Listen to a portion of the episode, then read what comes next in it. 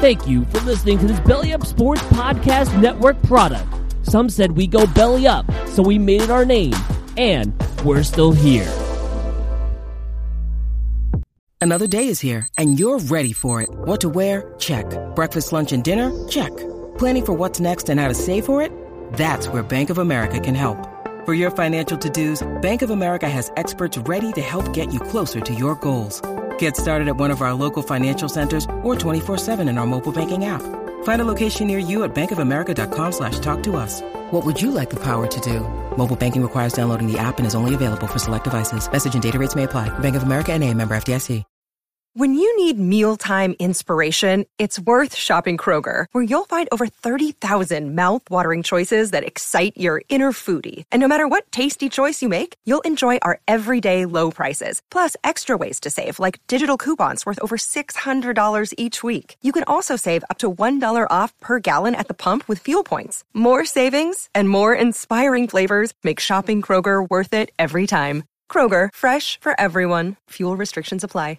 You're listening to Theater in College Hoops. I'm Subi. Alongside me is Taylor Damel. We're brought to you by Dash Radio's Nothing But Net channel and the Barn Burner Podcast Network. Go subscribe on whichever device you use. Your random college hooper of the week this week is Corey Raji. If that name sounds familiar, uh, it should, because that was the younger brother of defensive lineman BJ Raji. Taylor actually just now joining us. Good timing. Taylor, do you remember the name Corey Raji? Well, like you just said, how could you forget any Raji really after his performance, uh, BJ's performance uh, with the Green Bay Packers? So, so, yes, I do remember Corey Raji. BJ Raji kind of fell off the face of the earth. He was a pretty integral part. Wasn't he on the Super Bowl winning team? Yeah, that was the year he had the the pick in the end zone uh, with the against the Bears, the Raji dance. He pretty much he didn't like retire. He took a sabbatical of sorts. Uh, a term we'll use maybe later on in this program. He like self-imposed a year away from uh, football, and uh, he just never came back. And it really hurt the Packers for a number of years there. Well, so this is this is how we're going to intertwine everything. Obviously, we will be using self-imposed here in a matter of minutes, but sabbatical, the shark on sabbatical from BC, BJ Raji, Corey Raji both went to BC. The shark on sabbatical because Dwayne Haskins is a bum. The football team has lost two straight. So he literally, I mean, it's more than Dwayne Haskins gave uh, uh more of a heads up, I should say, he get than what Dwayne Haskins gave the football team. Hold on, let's keep this going. AJ Dillon, Green Bay Packers, Boston College, the Quad Father, Quadzilla. It's all intertwined. It is. And if we're going to stick with the theme of Tucson, Arizona disappointment, uh, Ka'Deem Carey, him and Andre Williams head to head. Andre Williams, a BC running back. This is just this has gone off completely off the rails. Uh, but yeah, Corey Raji, random college hooper of the week. Check out the website at thebarnburner.com. That's the dash barnburner.com and make sure to follow us on Twitter at CBB Theater. You should also follow me at Subi232 to find out where the theat is, and make sure to follow Taylor at Taylor Damel. Let's open the curtains.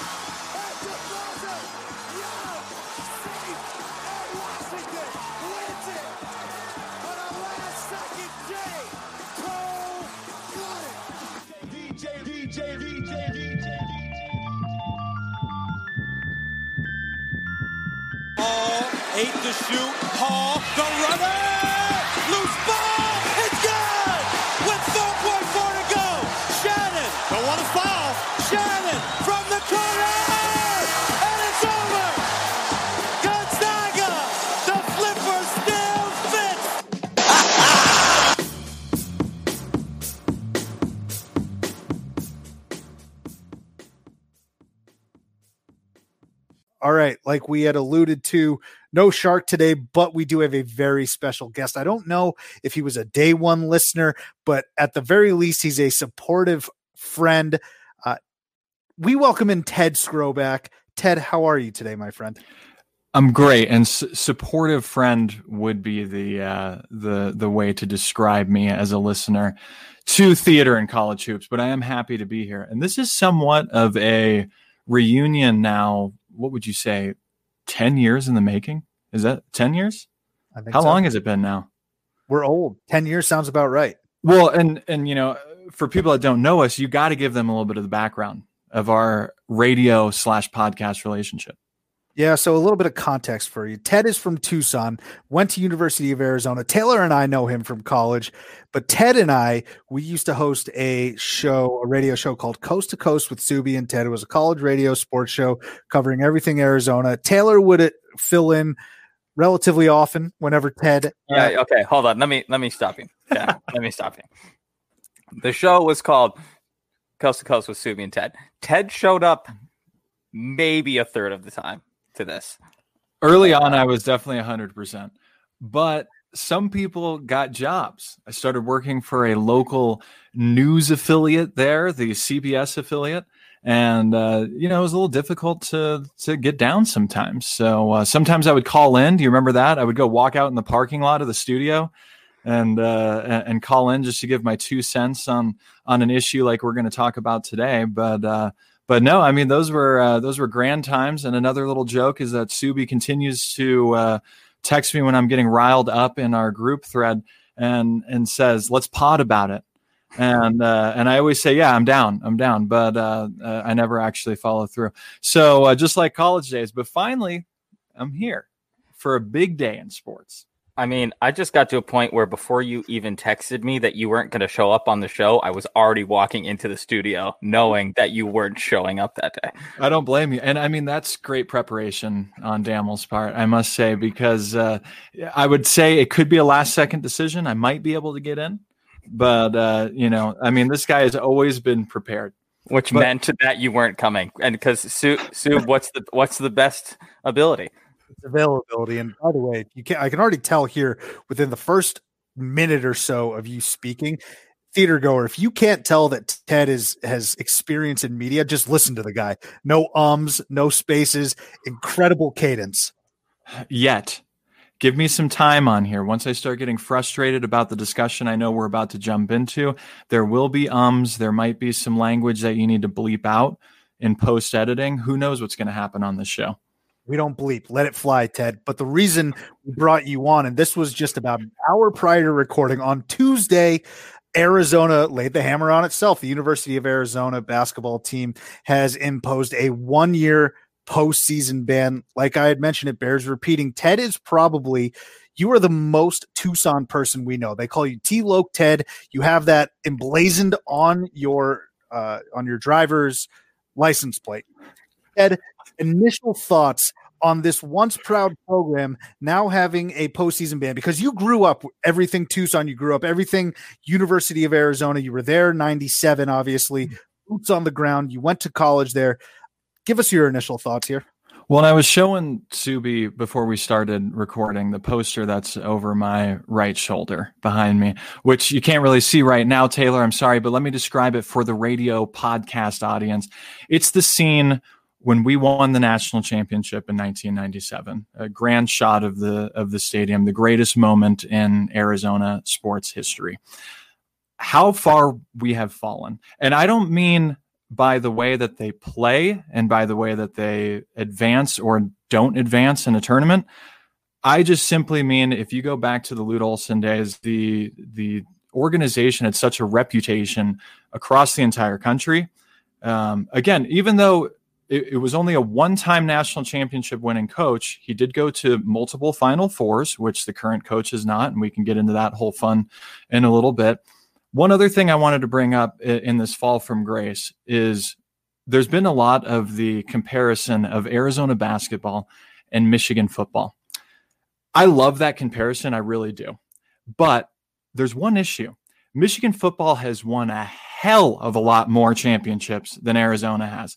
So we can get into this further as well as we get going on. But I would say that I'm one of the born and raised Tucsonans, a T-Loc, as you mentioned. Unfortunately, I had to get a Colorado license plate because now I'm up in Colorado. Uh, they wouldn't let the Arizona one fly anymore. Uh, but maybe I'll have to change it back to T-Loc Ted up here. It doesn't matter what state the license plate is, as long as the text reads T-Loc Ted. I, I, I'll get back to it. But where I'm going with this is as a born and raised Tucsonan, I feel like I'm one of the few fans that actually looks at this with reality as I've grown up through the years. I love this team as much as anybody else does, but we have to start being real about what the expectations are or what the talent is, whether this is basketball or football. Um, you know, which that's a whole, uh, we could have a whole nother podcast called crap in college football or something. But uh, it's just a situation today that is a complete embarrassment to the school. This is something that's been a long time coming. Um, we still don't truly know what the allegations are against the school, but they come out, and this is kind of like trying to sign your own plea deal, coming out and just go, "Whoa, uh, you know, like we won't talk about what we were accused of yet, what the allegations are, but we will self-imposed. And to steal what i'm sure taylor wants to jump in with for uh for what this episode should be called we all love the song Bandz a Make Her Dance. This is bands a maker dance because this is also hilarious. And i was telling subi too and i don't want to take up too much time before i let you guys jump in but I have spent the past hour since this news came out and since Subi texted me to be on this show going from one emotion to the next. I was angry at first. I was embarrassed. Finally, you know, something's going to happen. Sean is never going to take credit, or I mean, never going to take this as being his issue. But let's look at it this way when you have an assistant coach that was jailed over this situation, what do you think's going to happen did we really all think we were going to get out of this? And I'm the number one fan that just sarcastically says we're fine through the whole thing. And we can get into our favorite beat reporter here soon enough, Jason Scheer, who I, I will say actually gave me a little bit of hope at the end of the tunnel with being the only reporter out there saying they don't have anything. And truly, they really don't have much hard evidence over this. But where there's smoke, there's fire. And to think that nothing actually happened with this organization and this team is such a joke to sit there. And that's why I say I always sarcastically, with all of my friends that are fans of different teams, saying, you know, especially ASU fans coming down and saying, you guys are screwed. And I continue to say, we're fine. And I actually thought we kind I thought we were out of there. I did think we got through. And then the, you know, the news that came in, uh, what was it over the summer now? uh, or fall uh, of these allegations coming back in. That's when I kind of started feeling, um, you know, it's it's time. And the other hard thing that comes into this, and then I'm going to toss it back to you guys and get your thoughts. Sean Miller has obviously been failing with the amount of talent that he's had on these teams, and I know some of the things that I'm going to say may be painful to Taylor because I know I know Taylor's a, a number one, always looking at the glass half full sort of guy, but there. there has been incredible talent recruited to this team that has gone wasted, or talent that's been recruited that's actually stayed a year or two years that has not progressed. So we were already seeing maybe hitting the ceiling of what Sean Miller was. Then we were forced into a situation as fans, as as boosters, if you have enough money to be a booster, um, that we had to back this guy up. Even though we could all sit there and go, shoot, he's probably guilty. But it was kind of fun for a little bit. You know, it was Arizona versus ESPN, Arizona versus everyone. Uh, th- this was a, you know, somewhat of a, a fun battle, especially that year that this was all happening when we had a relatively decent team. Uh, going forward after that, I mean, the, you can't say that there's not a black mark on this team. We were still able to recruit some decent talent. And then we had the issue with recruiting, whereas this year we basically have all transfer players that are in here. So it's a situation where, as fans, as boosters, we were forced to back this guy up when, in all reality, looking at what his track record is going into how much talent he had, what the actual records were, we're killing this team as we wait and wait and wait and wait. And again, we are in another situation. It looks bad if we go off and fire him in a year like this with a postseason ban. Now, I will also say one of my favorite quotes from our friend Matt Ross last year was uh, he always does just enough. And that was a joke when it came to all of the games being canceled. and, and we won one game in the Pac 12 tournament. Um, but Miller always does just enough or, you know, has that great recruiting class. So forget that we lost to Buffalo. These are the sort of things that have happened throughout the years that kind of back us into a corner of having to stick with him right now. And I don't know if that's the best for the long term success of, of the program because we have fallen like a Michigan. Again, not completely like Michigan because they have a lot more national champions, championships, and a rich history. But we have fallen from grace to the point of what do we get head coach wise? And let's all remember when Lute left, and it was a crappy situation for that year when we didn't know if he was leaving or not, and then he did finally uh, end up retiring. That we lucked out that we got Sean at that point. I will say, but we're hitting a point when we're just going to get a downgraded version next next coaching search and uh, and I, I don't know. I don't know if we're looking at what what could possibly be the demise of Arizona as a strong contender. I won't say you know an elite contender like a Duke, Kentucky, these sort of teams that are always sitting around at the end, um, or multi-time national champions. But just looking at the reality of it, and it's a guy. I mean, you know, this is beating the horse to death, but hasn't reached a Final Four. That's the main thing. Has had insane talent has been on the doorstep multiple times. And when do we start stop or when do we stop saying, "Oh, that was unlucky"? You know, that Wisconsin shot. If only Nick had dropped that shot in there. You know, when do we start saying, "No, it's not unlucky"? Every year we lose in the Elite Eight.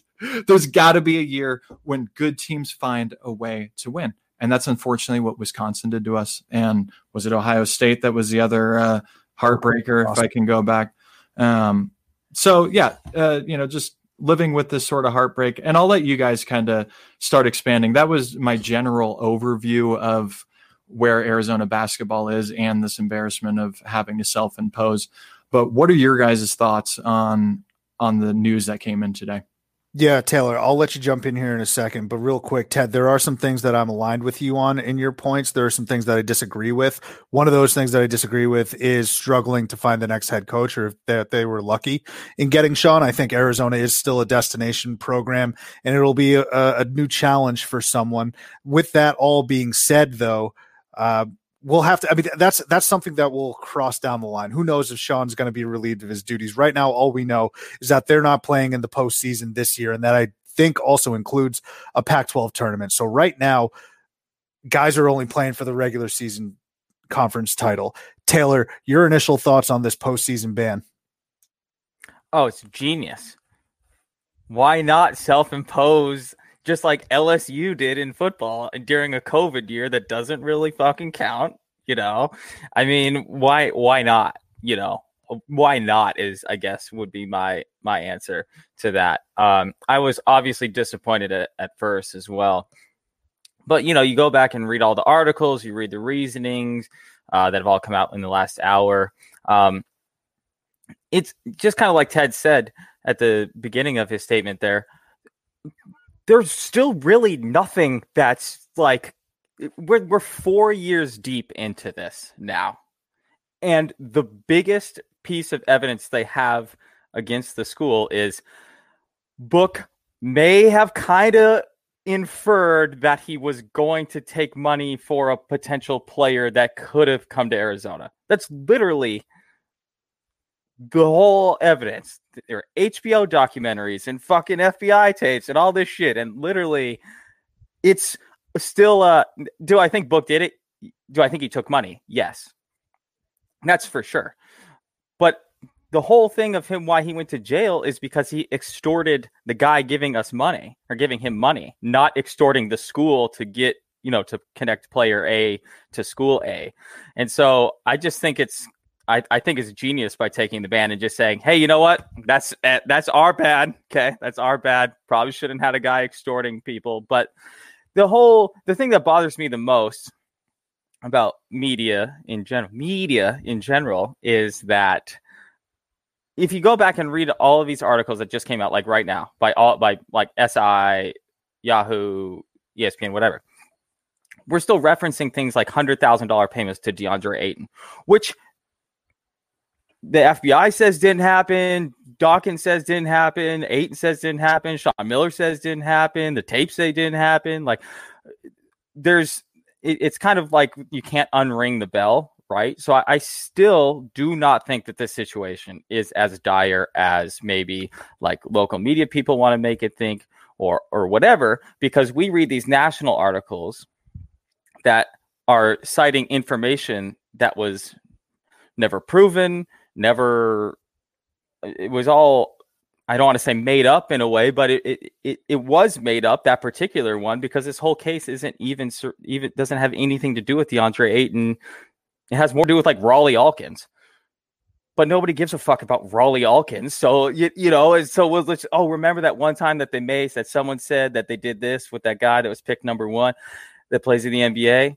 Yeah, it's not like hey man, remember that two good years that Rawle Alkins came off the bench at Arizona they luckily they paid five G's for that guy. And I think the over, uh, I guess my overarching point of this is this is this is no different than the than like what Kansas did last year. They didn't self impose a ban, but they don't have. I mean, they trotted fucking Snoop Dogg out and said "fuck you, NCAA." Essentially, the, the allegations are not different; they're the same allegations stemming from the same situation and the same person. So why is it that we think that I think we're almost too close to it? Like why is it that we think it's a big deal for Arizona but then we laugh when Kansas does it? They're the same situation stemming from the same individual. Christian Dawkins and the whole and Adidas and all of that. So and like there's actual text messages from Bill Self talking about like buying cars and shit like that. We don't have any evidence to that for Arizona. So I get it like it's not good. None of this is good to be a part of, but we laugh when Snoop Dogg comes out for Kansas, but then we think it's the end of the world for Arizona, when in reality, they're like the same exact situation. We just happen to take the postseason ban in a COVID year because it's either the dumbest move of all time or the smartest move of all time. But see, Taylor, that's why I hate that we impose the postseason ban because it is no different than what sure. Kansas yeah, that, it's no different than what LSU is doing. We completely fair. Completely fair. We thought we fought tooth and nail for like three to four years. We saw Sean go up there and defy Mark Schlabach. We saw Scheer do the same thing. All of uh, a majority of Arizona local media, the fans, and now all of a sudden we're like, you know what? We're going to impose a postseason ban. Obviously, the circumstances are wildly different than any other year with a pandemic going on on, no fans, yada, yada, yada, whatever. But that was the most disappointing part. Go down swinging. You've already, you're already in the weeds this far. Just continue. Like, I don't even care if it's the Titanic.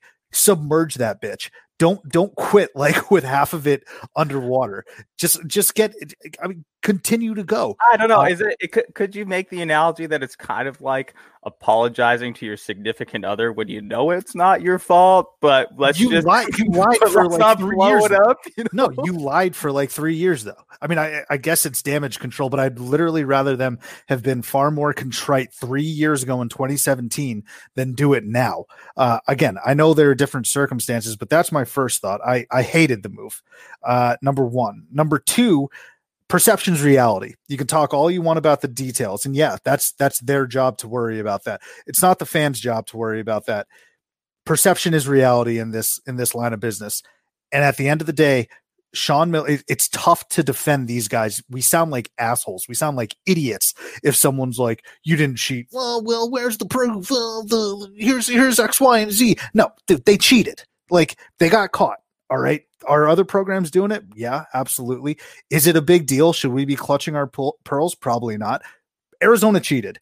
And another thing that I said, and I've been saying, is nothing of serious consequences come from this. That changed on Tuesday. That is now no longer fact. This a postseason ban is a serious fallout from what happened. And so it finally happened, and it's time now for us to take it seriously, look in the mirror, mirror and say, this program looks like shit nat- nationally. Okay. And and Ted alluded to it being a, a Tucson person. Um, I also thought this kind of like reminded me of Sean Miller being like White Goodman in dodgeball. Ted, I know you'll appreciate this. The reason is because you had met you had brought up him being so close to getting to the final four. One year with against UConn probably didn't they weren't favored. Fine. Two times against Wisconsin, they were right there. They could have beaten Wisconsin. He reminds me of White Goodman because he's so damn close to glory, and now he's just completely unraveled. Nobody thinks of Sean Miller as the same coach as he was three or four years ago. I picture him sitting with his belly out, turkey leg in hand, up to his mouth, being like, I should have won that. And now here we are. So I just I just want to reiterate to people that the, the, the devil is in the details, but perception is reality. This program has been besmirched. It looks terrible. I don't care that Kansas and LSU are getting away with it. Actually, I do care because why would we self impose? But I mean, it's just, we cheated. We cheated. That's point blank, period. And we got to wear it now at this point. We can be as defiant and stubborn as possible. But those were my initial thoughts there, Ted.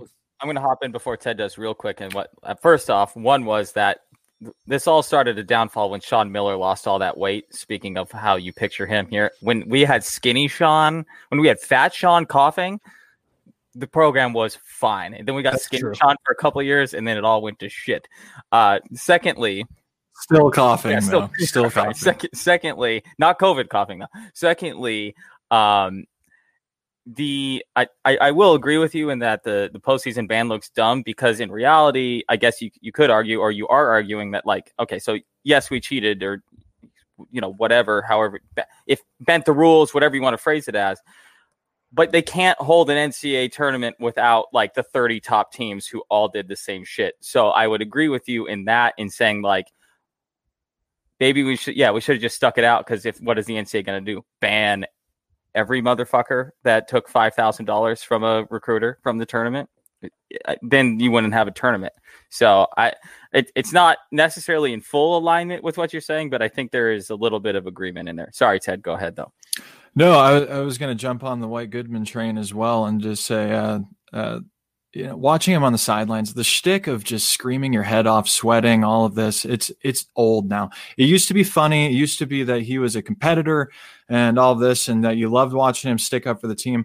But do you really wonder why we're getting crappy charging calls called against us all the time and all of this? I mean, when you treat the exact same refs that have been there for 15 or 20 years crappy every single game. Uh, they're humans. So there is human nature into, yes, they're going to try to call the game as unbiased as possible. But when you get under their skin over and over and over, there's going to be a little bit of an issue. So I still think, you know, sideline antics aside, where you guys were going with, is this a, a, a good thing that we did the self impose? Is it bad? One thing I will say is, yes, Taylor, uh, as I said at the beginning, there's nothing that uh, is hard proof against us, but there has to be something that they know of, that the NCAA knows about them. That is why they finally did this because this has been now dragged out for four years. So finally, they must have been presented with something that made them go, ah, crap. Now, you know, now, now they got us on something hard, uh, or else they would have just done it like the other schools and gone, uh, you know, well, let's just keep playing. And I get that everybody does this too. I get that you, you know, uh, if you really searched into it, you could probably get Coach K, you could probably get Kentucky on this, you could probably get everybody on this. But that's just the name of the game at this point. Unfortunately, we were one that got caught. Hold on, can you, is it? Can you wait until like next week when Kentucky po- uh, just gives himself oh, a postseason so after going yeah. and that's one and eight, yeah that's also where I wanted to go with how I feel about this. And at the top of the show, when I said I've gone through all the emotions in this past hour, and the last emotion that I ended on about five minutes before uh, firing up this podcast is what does it matter? You know, last night I was joking with Subi again, playing the uh, the typical Arizona fan, going like, "We're back." You know, we're beating a six and one Colorado team. Like we're here. You know, handling them. No, handling them. Actually, you know, it looked like a really good team and a team that had chemistry for once, which we don't always get with a lot of the recruiting these one and dones. I know Subi loves to hear that because he loves a good old tenured team. And I have to agree with you in the most part is that a lot of times the teams that get far and actually win it are the ones that have a little bit of experience. But what I was watching last night was a team that uh, the typical Miller play is you get up by 10 to 15 points, you let them right back in the game, and sometimes lose somehow at the end. This was actually get up by 10 points, and they stayed up by 10 points the whole rest of the game, which was which was crazy. So as much as I was being the sarcastic, typical Arizona fan, saying, "Hey, we're back," and all this, that was actually the first game in a long time that I've watched of Arizona that I thought, "Wow, this was a well looked like a well coached team with chemistry."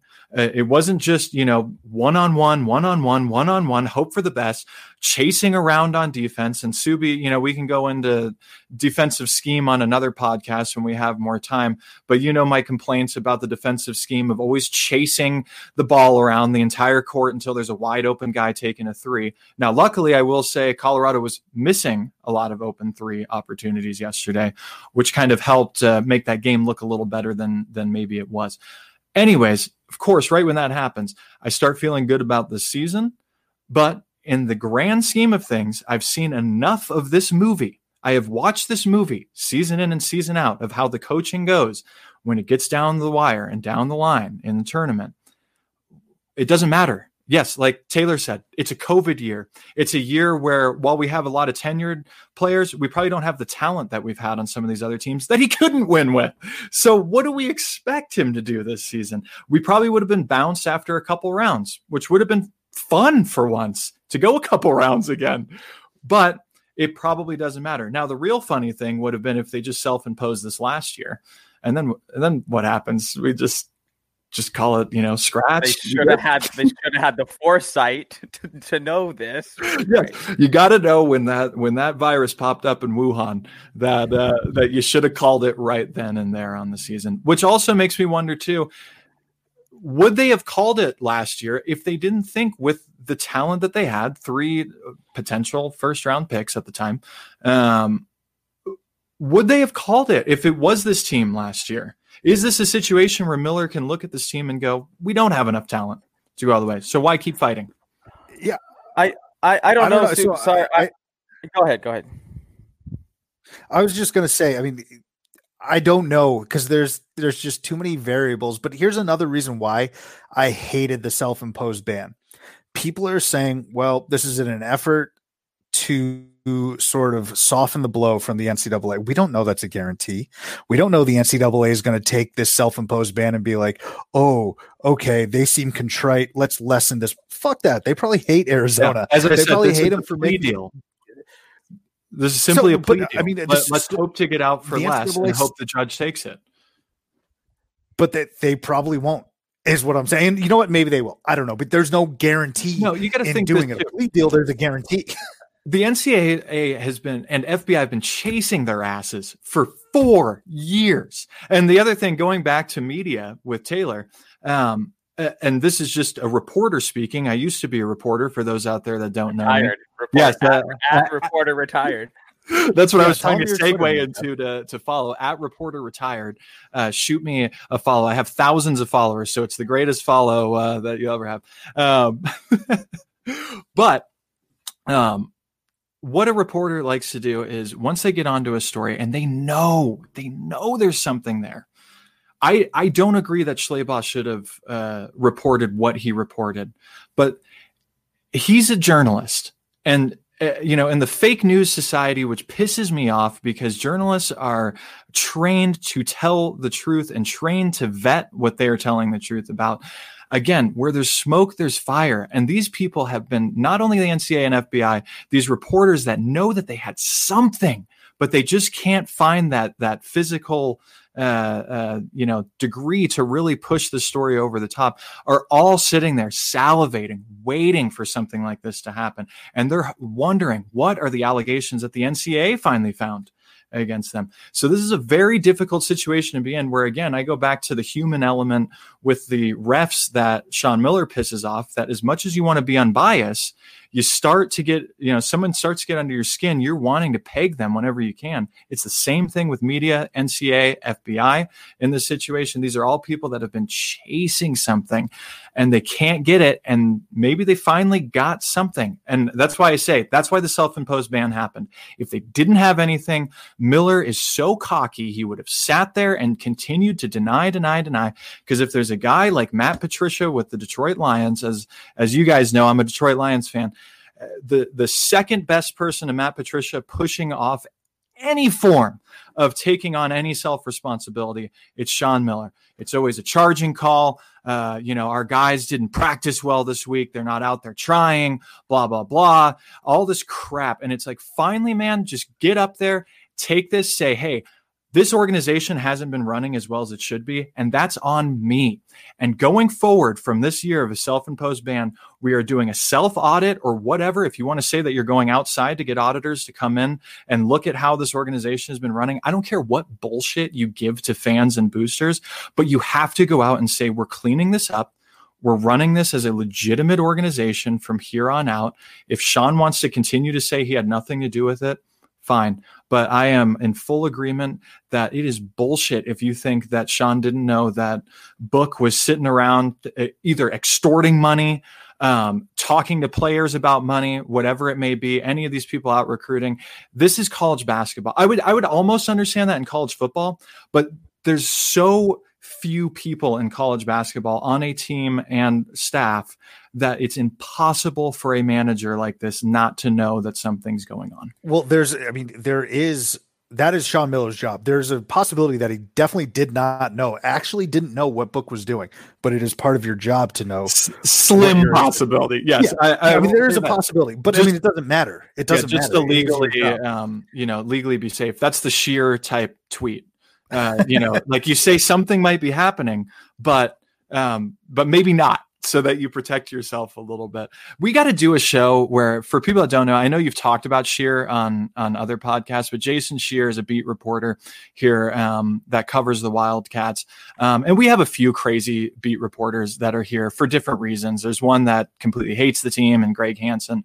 Then there's one that uh, uh, is just looking through with like the most rose-colored goggles I've ever seen uh, in Jason Scheer. But we have to do a, a theater and college hoops, and the, you got to get your buddies from other areas of the the country. We have to put together a definitive list of biggest joke beat reporters out there that just won't get off it. Because the thing that I get on Scheer about, and the thing that I get on most Arizona fans about, is just being a fan to the death. We will win the national championship every year.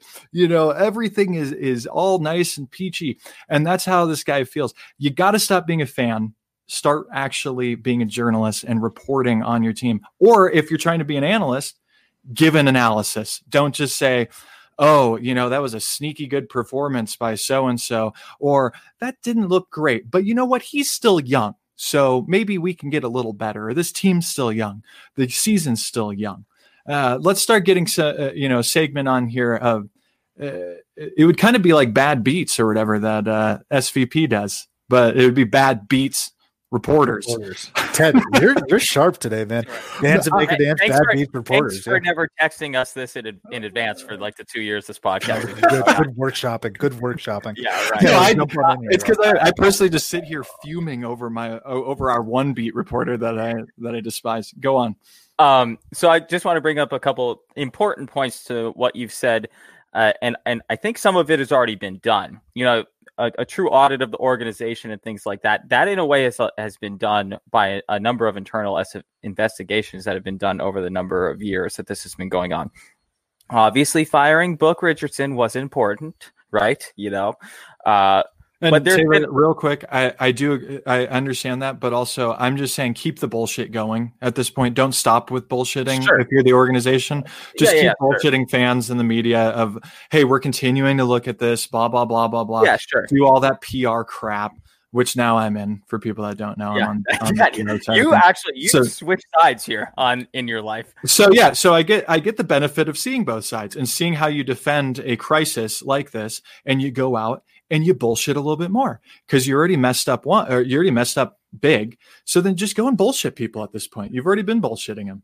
So an, an important, I think the most important point is this though, is that this where the investigation goes from here goes to um, the independent account- accountability resolution process. and the technical uh, part of it is the complex complex case unit. This sounds like a fucking intro to Law and Order SVU and like Dick Wolf. I think, think Dick Wolf is the producer of this, right? So this whole situation, this whole independent group of people, um, a lot of them not affiliated with schools or the NCAA or the conference or whatever, is why Arizona took this this direction because it's not the same you know, it's not Olivia Benson that's been trying to track down this one guy for 5 years. This is a complete group of people that looks at what the investigators have done for the number of years, what the school did in response of it, all of that. So this isn't necessarily just the NCA coming in going like, you know, we've chased you for too long and now we finally got you under a bridge in Brooklyn or whatever. Like this is a completely different group of people, or at least that's what it's designed to be. Will that be how it plays out? I don't know. Uh, it's also headed up by Condoleezza Rice, who apparently does everything in sports. And so my worry is is is Condi gonna get mad that Arizona beat the shit out of Stanford for seven years until this year, and she's gonna take it out on us then. See, that was the chess move by Sean. Exactly, doing just enough. He's doing just enough. He's doing just enough to skate by on this. So he hold on. So, so he intentionally lost to Stanford, exactly. make Condi happy, to then send it to the her to say, you know what, guy, I yeah, because he knew the season was a scratch. Sean he probably knew two weeks ago. We're done with the season, anyways. So let's take the L to Stanford. Condi's happy, and then and then we'll win one more, and then we'll do the self-imposed. I, okay, I have one more point. One more point about why it was important to take the uh, if you were going to self-impose, why it would be this year because there's not a single. Pl- this team is actually more talented than you're giving it credit for. The transfers were all great, and it was the fifth you know, you talk about recruiting not being good. This was still the fifth highest rated recruiting class in the country. So it's not like we're talking about like the children of the poor getting recruited here. You know, like this is the this is still cream of the crop, five star, like best talent you can get. But none of them are one and dones. And they're None all international. Yeah, we're, we're building it like Subbi wants it. Yeah, we're like, and that's the other thing. Gonzaga, we're, we're, Gonzaga of, of the desert. But it's important to also note with this because of the COVID year and the transfer rules and the self imposed postseason ban, seniors will get a fifth year of eligibility to stay on this roster. So next year, you're talking about if all stays status quo, which we don't know, but I get I would guess this has a lot to do with it. Is none of these players are leaving. They're going to have the opportunities to have multiple fifth year seniors on a team that is talented and you know, then that will be a very, very good Arizona team, one that will be the favorite to win the Pac 12, presumably, depending on how other recruiting stuff with other schools go, and probably a top 15 preseason ranked team because they're going to lit the same reason we talk about why we like why we like Illinois this year or why we like Wisconsin this year or so on and so forth is because they've been there for a long time. No one and done's all that. And that's exactly the Arizona team we're going to have next year. So there's definitely some strategy to doing this as it as they're oh, doing yeah. it now. One hundred percent. This is such a great balance between us three because we got Ted just going off and fuming at the local beat reporters and the team and Sean Miller. And then somehow Taylor is able to spin zone this self imposed year long ban into us being a top 15 team next year. I mean, the positive versus negative energy is beautiful to see. Let me it's go down. Positive. Like that's, it's the Taylor, no, over here. We're, we're, in the, we're in the shit right now, Taylor. And you're already thinking about next year top 15 team. And well, I can't think about this year. No, we're supposed to be, t- no, that's the thing. We need to wallow in our misery and spank ourselves, right? We've been very, very bad boys. We can't be we can't be thinking to, about next year. I need Taylor to change his Twitter handle to uh, Taylor Scheer from now on. I but, I tweet at him just as much as I know, I know, and I do appreciate coming with facts because I yeah. I hate facts uh, being an ex reporter in the fake news and everything. But no, obviously being more in the weeds and and as I told Subbi prior to the podcast, I'm here to give a very general uh, overview as a longtime fan and where I feel like this organization is headed. And to to uh, kind of go back to talking about if, and I want to raise the question of job security with Sean with you guys. If there is something stronger here, if it's not just one year, if it goes on beyond this, if the NCAA hits them with something else, A, is his job security in question? And B, the reason that I say that we're taking a step down from last go around in the coaching search is simply because who would be doing the coaching search? Heeke and Robbins don't have what I would call the hottest track record right now of hiring big scale coaches. So I, I will uh, leave you guys on that one. Is uh, what do you guys think of Sean Miller's um, job security if this does go beyond this year? So I think it is fair to say that it's in question. Do I think anything's going to happen? No, if I were to guess. And I'm okay with that. A lot of people ask me, do you want Sean fired? Do you not want him fired? I'm very indifferent. If he's gone, okay, fine, move on. We can't necessarily, I mean, we could go lower than what we are right now, but where we are right now sucks. We should be competing for Elite Eights and Final Fours and uh, not like round of 32s losing to Buffalo with the best player in the country. So if he's gone, whatever, appreciate your your time here Sean. If he stays, I'm okay with that too because he still can bring in talent and there's always I mean, I guess it's a, a stupid thing for me to hope for, but there is always that thought of maybe he's shown he can get to an elite 8, which is a fighter's chance at a title. So but I do think it could be in question. Now, whether or not something's going to happen, I doubt it, in my opinion. Taylor. But Taylor, over to you, and and let me add on to that going over to you because I I know you love the recruiting that's been done, and I think all of us love the recruiting. Sure. Every single time on paper, it looks like this team is going to be great. But I also want you to factor in when you're thinking about this stuff, the coaching that you've seen and and the dead horse that's been beaten of this guy does more or does less with more talent every single year. We haven't seen anything changing schematically with this guy either. Again, a conversation probably for a more in depth on another episode. But what do you think when you're looking at this guy? Do you truly think that his coaching actually on the court has done anything? Or are we cool with just being a good recruiter and hopefully having a fighter's chance where maybe we have the talent to just take us beyond um, a terrible scheme? To try and make a like a 15 year coaching history short enough to make this into a, like a legitimate podcast.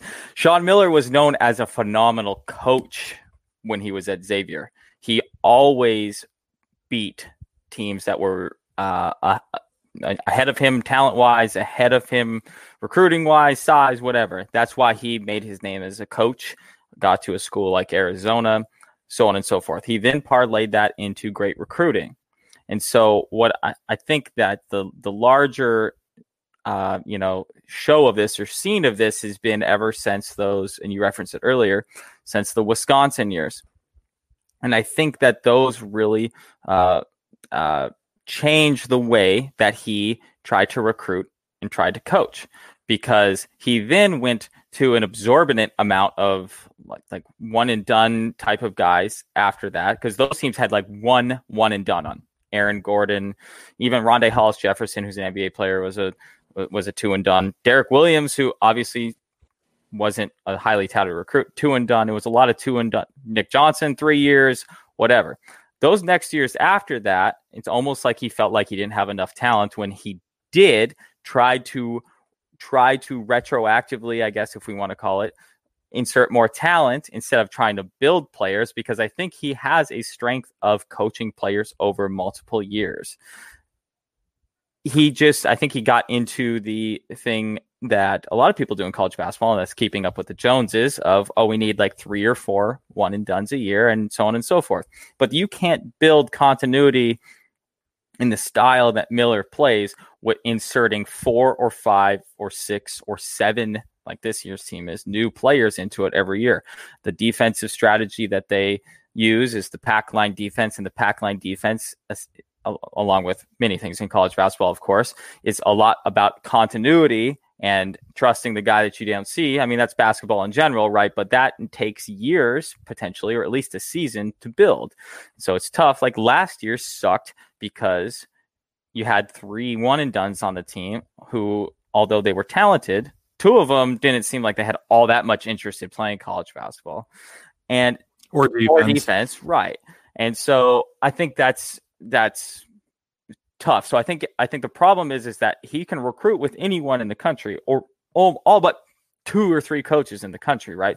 I don't think that he's done a good job of recruiting to his style very well. Because the one thing that we all complained about way back in the day which is a funny thing to complain about is God, we're just too fucking good defensively and we're not exciting enough, right? We were the number one defense in college basketball like three or four years. And what happened? We went to Sweet 16, Sweet 16, Sweet 16, Elite 8, Elite 8, right? And lost by two shots essentially each time. And we complained so much about that that we tried to go so far back and overcorrect the other direction that I think that's where we uh, got into this problem. It just is in general, recruiting certain players, potentially paying them, so on and so forth. So that's the 15 year of Miller coaching, and no, and I think that was a great uh, how, how to kind of put that all together, and also bringing me over to the other side of uh, like I was being the sarcastic fan with with uh, Subbi yesterday. I'm back then, like you know what you just explained to me makes me excited for what he could do, but then where I go back to my initial beliefs is kind of what you were talking about at the end. His scheme is something that takes a year or so or continuity sure. to build, which we don't have. What do good coaches do? They change with the times or you change with the players sure. that you have. And Subbi and I were texting about this the other night is that they they had those unreal defensive teams because they had freaks out there, just athletic freaks from from the one to the five. And it was insanity to watch Nick, watch uh, Aaron Gordon play defense. I mean, the, these are guys that can, yeah, the, these are all guys that can close on you sure. in milliseconds. And that's the issue with watching the teams from then. You have a team that doesn't want to play defense like last year. Start switching to zone then. At least put them to where they don't have to go running around. They might just luck out and a guy gets a ball right in front of them. And that's where I go back to why Lute was such a good coach and recruiter, but sure. coach first because I would watch games where they're getting manhandled going man to man. He would switch it to a 1 3 1 zone, having Salim running the baseline, a shooting guard running the baseline for you in that zone just ripping people apart and it's because people don't expect it. And that's the thing that kills me is you watch teams especially in the pac 12 that shouldn't beat us that end up beating us simply because their coach has been there four years or whatever it may be. They've seen the exact same thing year in and year out. You pass the ball around four or five times on the perimeter, someone's going to be wide open. And I'm sick and tired of watching our guys sprinting to try to close an open shot and not being anywhere close to it. So that's where I'm saying I think that defense does work. Yes, when you have the continuity sure. and when you have freak athletes. But where I think his coaching style really falters is in two two glaring ways that you can tell that his coaching style falters that he's not changing with the players that he gets. And then the number two thing that shows me that he's not a great coach anymore. I agree with your Xavier example, by the way. Xavier, but, by the way, I've, I've made it a very big point to call out people. Javier. Javier Xavier. That's what I call it. It's no, Javier. Xavier. Yeah. Javier, I can deal oh, with. I call it Javier. Xavier. I'm not, okay, fine. Not Xavier. Coming from 45 minutes north of Mexico, I call it Javier. Um, but where I've just seen a coach where the game has passed him by that's simply what's going on. I don't think recruiting's passed him by, as you've pointed out, and he's been able to shift around with this issue that's happening and become an international recruiter, which you can connect whatever dots you want with that. But the other thing that I consistently talk to Subbi, other Arizona fans about, who do we have in the NBA? Who who is good in the NBA? Specify Seriously. specify under Sean Miller because we do have Andre. Yes, uh, yeah, exactly. And that's what that was my joke the other day. Is once Andre is gone, we're nothing in the NBA. And even Andre was, you know, a star player uh, 65 years ago, uh, but now he's a guy that wins championships as a role player, and that's great and that's fun to have and everything. But honestly, our best guy in the NBA is a head coach that played under Lute Olson, and that's it. And, and um, Taylor, I know you're going to give me uh, some some prospect players, but no, I'm not. I'm going to I'm going to go back to to your original question to me, which was is Sean Miller's job safe? And that is that if it's the, if this stays as it is, then his job is completely safe. There's they're they're not going to find someone else because he has a great relationship with the boosters and Arizona boosters. I think it's funny when people uh, within the Arizona program talk about Arizona not having enough money to do what they want to do. If Arizona can write a seven and a half million dollar check for a fucking shitty football program that nobody gives a fuck about, they will write any amount of check for the holy grail of Arizona sports as a state almost, and that is Arizona University of Arizona basketball. I pe- people are always going to come out of the woodworks there's like six billionaire alumni who all own professional sports teams, and they're not the most involved people within this within the program. But who, if Sean Miller does get fired, they can pretty much go out and hire. I, I'm very much more optimistic than you are on that. They can pretty much go out and hire whoever the fuck they want to, as long as their name isn't like Krzyzewski, Self, whatever, because they've got top five facilities in the country. I mean, they've got everything that you need. In you, the only coaches they wouldn't be able to get are like Izzo and Roy Williams. No, I'm, I'm Yeah, with them. why not- I'm Why not pull the that, trigger? Why not get the stink off of us then? If we can go out and and this is uh, kind of uh, looking at it from the devil's advocate side of things. If we can Sure. go out and and as a fan base or as boosters, we fully believe that we could throw money at any up and coming coach or whatever it may be. Why are we sitting here with the stink that this guy has left us with? Um, when this could be a perfect year to cut ties, bring in somebody that's a big name, and then go on from there and and hope to uh, regain glory of uh, our postseason streak. Because that I think that would be the only reason that would deter another coach from coming here.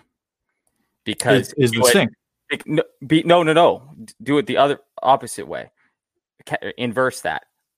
This school would fire me if something like they didn't, aren't going to ride with the coach that they've hired if it, it quote unquote wasn't his fault. I'm not saying that that would Right. happen. I'm just saying that would be if there was a reason, that would be the reason why they wouldn't come. Like, hey, Sean Miller is still an extremely respected coach within the which in within coaching circles within the country. Whether the outside fans and us and whoever thinks that, that doesn't really matter in when you compare it to like what the coaching search would be, because he's still extremely respected within coaching circles. So if they say, "Oh, well, they're going to can Sean because of this," and everybody is doing it, so what if what if it happened again and they're just going to can me? I'm I'm I'd say that would be a weak reason not to come to Arizona if you were a coach, but I think it's enough a hair enough of an important reason that that's why someone would consider Also, not. on on the flip side of, of that, because I, I like that. I like that point a lot. How many times are we flipping this? How I know. I, I'm going to find like this is like a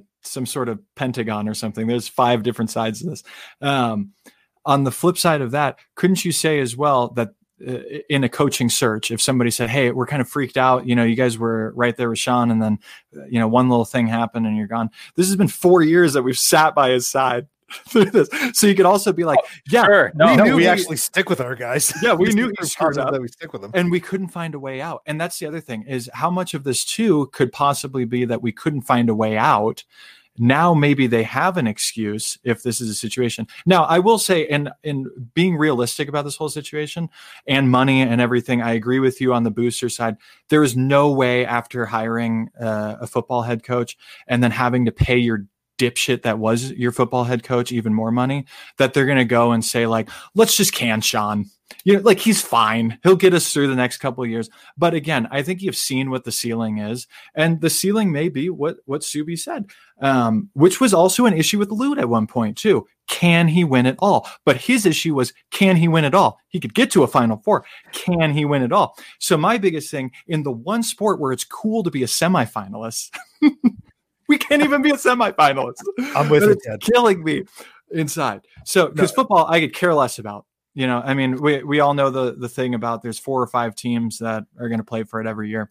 That's fine. In basketball, I think that you can slide in there and uh, and have a run and and and do it. So I, you know, I and I just asked that question. I don't mind keeping him around, and I I bomb on the guy and all of this because I do feel like I've seen the ceiling. But I also fully agree with a lot of the stuff that you're saying, Taylor, of why we should be keeping him around. Great recruiting classes. I agree with Subbi here as well to kind of connect all all the sides of this pentagon to this uh, thing that um, uh, you know you can't you, you've been in, within uh, of uh, of the promised land so uh, just kind of stick with it and maybe you'll you'll get back there but a few more embarrassing losses or I won't even say a few one more embarrassing loss like that Buffalo loss um, that's when you have to start looking at yourself as an organization as, as and as fans that think of this organization that we're Duke or something, um, and say, hey, if we really hold ourselves to this elite standard, that shit don't fly, man. And I know Duke falls here and there, but they also then come back and win a national championship the next year.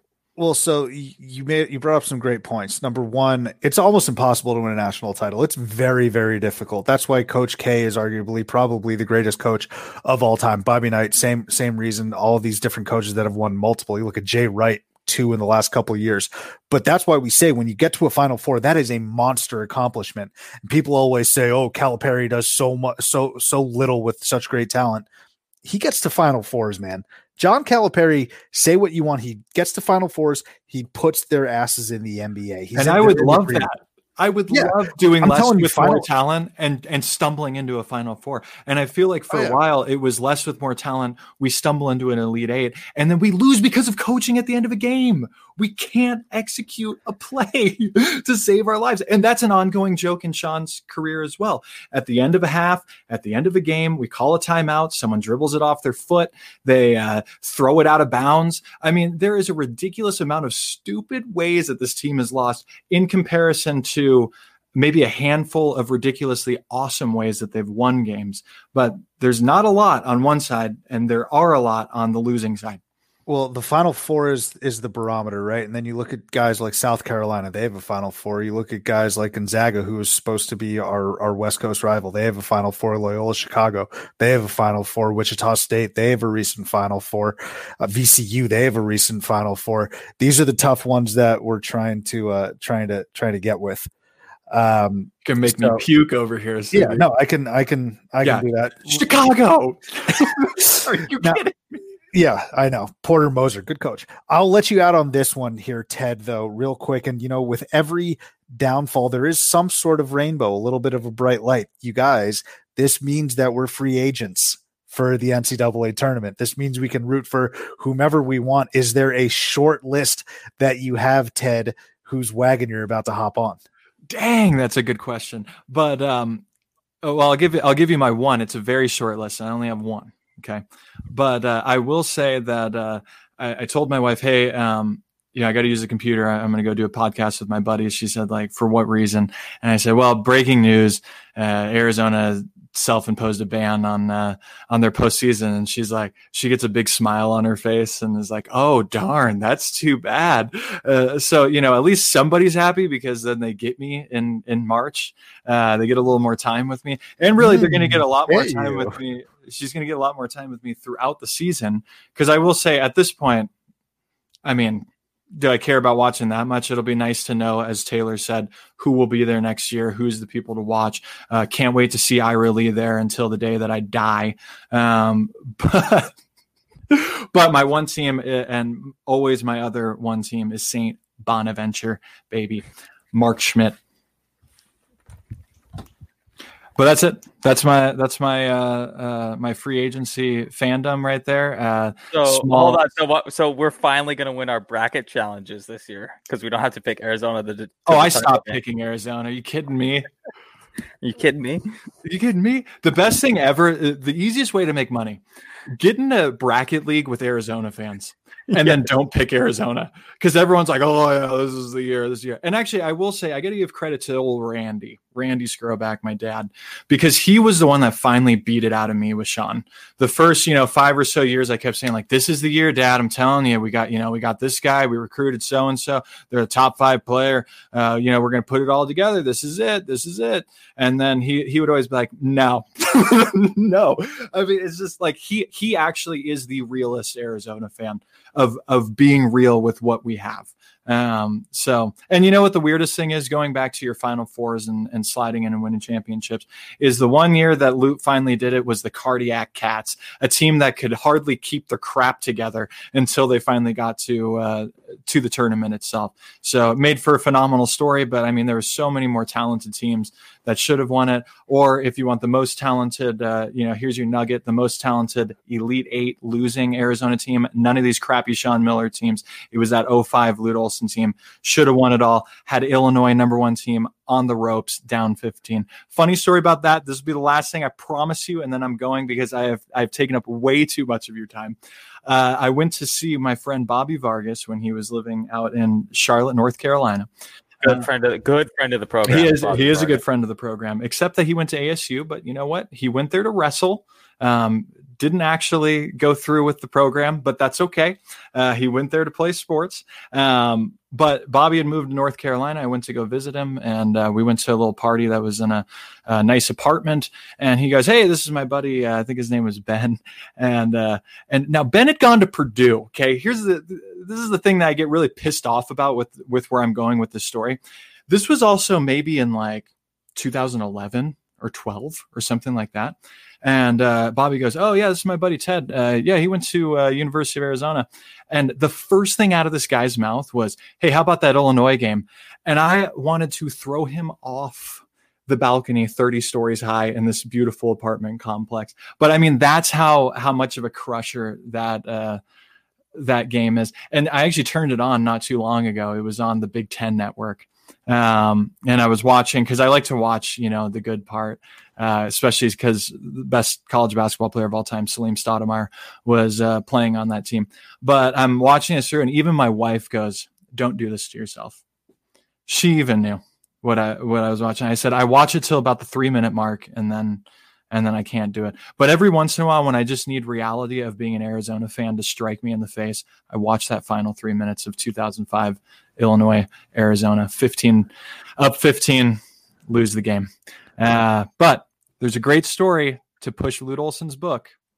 A great story in Lute's book about what happened at the end of that game. So, uh, so another time you can bring me back on for uh, Lute's story of why they lost the the greatest Elite Eight matchup of all time. You know, a lot of people could say that in that game, 2005 marked the incredible ways that Arizona has since lost. You could, I mean, it wasn't as big of a lead, but the Xavier game a couple years ago when they were up eight with like a minute and a half left. They should have won that game. And the final four was in Phoenix. But we digress. Ted, thank you so much for giving us a T-Loc perspective on this, for offering your thoughts. We're going to have to get you back on maybe later Anytime. in the season as well.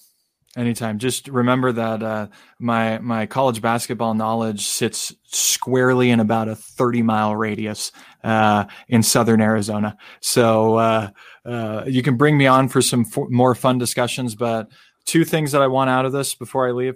Um, the episode name to be Bands a Maker Dance.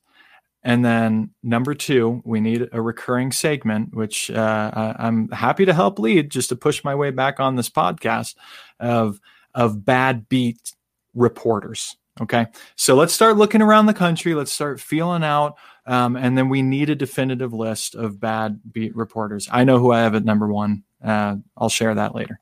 We actually, you know, it's funny. A couple of episodes ago, we did talk about how absurd and crazy local beat reporters are. So yeah, we'll compile a list of that. Well, that's what made me think of it. So we Taylor, can put together a bracket. Uh, it didn't take me two years. It just took me listening to the podcast finally, and that was the one that I listened to. so there we go. Well, we All appreciate right. well, th- listening. Thank you so much. I, I, do appreciate you guys, and uh, you're some of the best in the business. So uh, let me know whenever you want me back on. All right, we want to thank Ted Skroback yet again for hopping onto the program and sharing his perspective. Let's finish it off here with some quick hitters and segments. Taylor, the NCAA has trademarked mask madness in one of the most tone deaf moves you can do. These players, unpaid, gutting it out through a pandemic, just weeks after Keyontae Johnson collapses, goes into a medically induced coma. Now, whether or not that was related to COVID, I don't know, but the point still remains that this is an unpaid laborer who had to suffer through that. And now we're in a pandemic and they want to trademark mask madness for profit. Is this one of the alt? I mean, the NCAA has outdone itself, which is an incredible feat because they are so goddamn stupid. And yet they have one up themselves with mask madness. Am I wrong in thinking that? Uh, you're no, you're not wrong. I I love the timing too of when it was. It's like reporting a a, a bad news story on like Sunday night at like 10 p.m. or whatever, or Friday night, whatever it is. Uh, they did this on December 23rd when nobody's paying attention to anything, running around doing all the Christmas shopping, all that type of stuff. So I I, I think that's hilarious. Um, it it really just goes to show that like yeah, exactly what you said.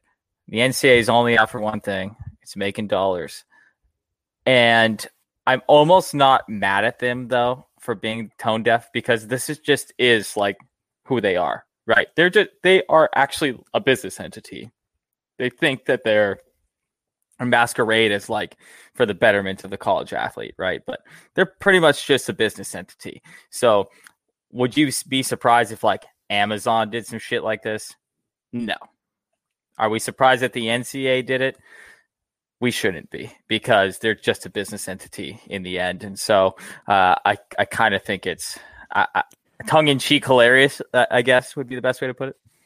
No, that's a good point. And you mentioned Amazon, you mentioned some of these other big businesses. They've become super villains during this pandemic. They were like big villains prior to it, but now they've become super villains, and it's just another notch in the old belt there. For, well, and you can probably only you can probably watch all the tournament games on Amazon Prime Video. I bet I, I, bet I bet you that's a thing because they just yeah. did that with the NFL this last weekend. So speaking of news dumps, though, Taylor, we talk about Arizona, and we spent literally an hour on it, so get used to it. But they, uh, why, why did they dump it today? They literally just wait two more days. News dump when the ball the news drop when the balls drops. That's what they yeah. should have done. Yeah. The actually. second the the ball dropped in Times Square, I don't know if they're even doing that this year, but just drop it at midnight 2021. Yeah, did, so did they did they actually announce this? I may have missed their actual announcement, but I think someone just found this is how I interpreted this news coming. Oh, then maybe they were planning on news dumping it when the ball dropped. Because it came they filed for it on December 23rd. So um, yeah, it, it's it, the, the the most tone deaf part about it is that it's a year late. Like, oh, wait, hang on. I think we're talking about different things. I'm talking about the Arizona ban. Oh, oh, oh, oh! They should have news dumped oh, excuse me. Yes, yes, yes, yes. Excuse me, excuse me. Correct. Uh, that should have been. They should have waited. That, yeah, a hundred percent for that. But let me go back to the NCAA thing for a second here they're a year late in the whole like mask awareness thing because that's what they're saying it's for, right? Like, there's a not that I'm a doctor or anything of that nature, but like vaccines are being administered and shit now. There are people in higher powers that say that like we could have a very normal sports year next year in comparison to this one with fans in the stands and stuff like that. So thank you for wearing or for making wet mask wearing uh, you know, out in the public and you know force the awareness on everybody a year after the pandemic started. Thank you for that, NCAA. Yeah, well, speaking of teams that are actually playing right now, Northwestern and Minnesota got two great victories last week. Again, news dump. Minnesota, you probably missed it, but on Christmas Day, Minnesota beat Iowa, top four team then. Uh, and then Northwestern, who did they play? Northwestern got a good win against Michigan State a couple weeks ago, and now they're ranked number 19. They're playing Iowa on Tuesday night. We'll see how that goes. But the Big Ten, man, this conference is deep as hell. This conference is deeper than a Laney Boggs painting. I love this conference. They're gonna and there's some additional. There's an additional at large bid or an additional spot, I should say, because the Ivy League is not going to have a team go to the tournament that's probably going to go to a Big Ten team. And in a couple of years, maybe even 10, 20 years down the line, we're going to see. I think the Big Ten set the record for most teams in the NCAA tournament. I think it currently belongs to the Big East in like 08, 09 when they had an absurd amount. I genuinely think the Big Ten is going to send nine to 10.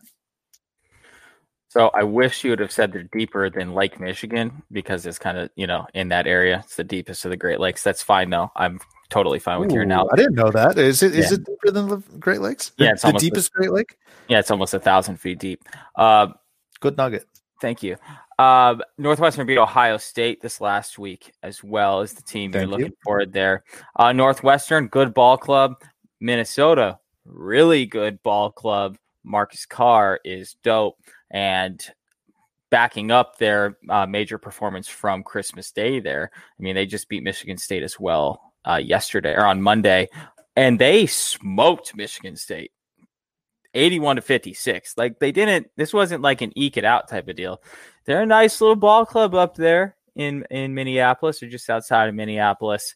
Um couple that with the fact that Wisconsin lost to Maryland as well. You're talking about a conference that has extremely close, almost top to almost or top to almost bottom of the conference. I think Joey Brackets has 11 projected um, tournament spots for Big Ten teams this year. Um, and is that- there a team? Is there a team that's like definitely not gonna make the tournament? I'm trying. I'm genuinely trying to think. well, there's 12 teams in the Big Ten, right? Right. So I- who's who's that one team that just sucks? um, let me see. It's got to I'm be. trying to think off the top of my head. Well, funny enough, like Nebraska. no, there's 14, it's Nebraska. There's 14 teams in the Big Ten now. That's right. Shit. Um, Michigan State's in last place in the Big Ten. They're 0 3 in conference. Yeah, that's true. But yeah, you got uh, Penn State probably not going to make the tournament. Mhm. Uh, Nebraska, and then you're probably 50 50 on teams like Indiana and Maryland. Um, That's crazy. That's crazy. yeah. If, if if you're if there's an argument to say that Indiana is the worst team in your conference, and I'm not saying they are, but there's a they're right down there. That's you, your conference is probably pretty good. All right, let's finish it off now with some segments. We're gonna go to where am I? Where am I? Where am I? Where am I? Sabatino Chen.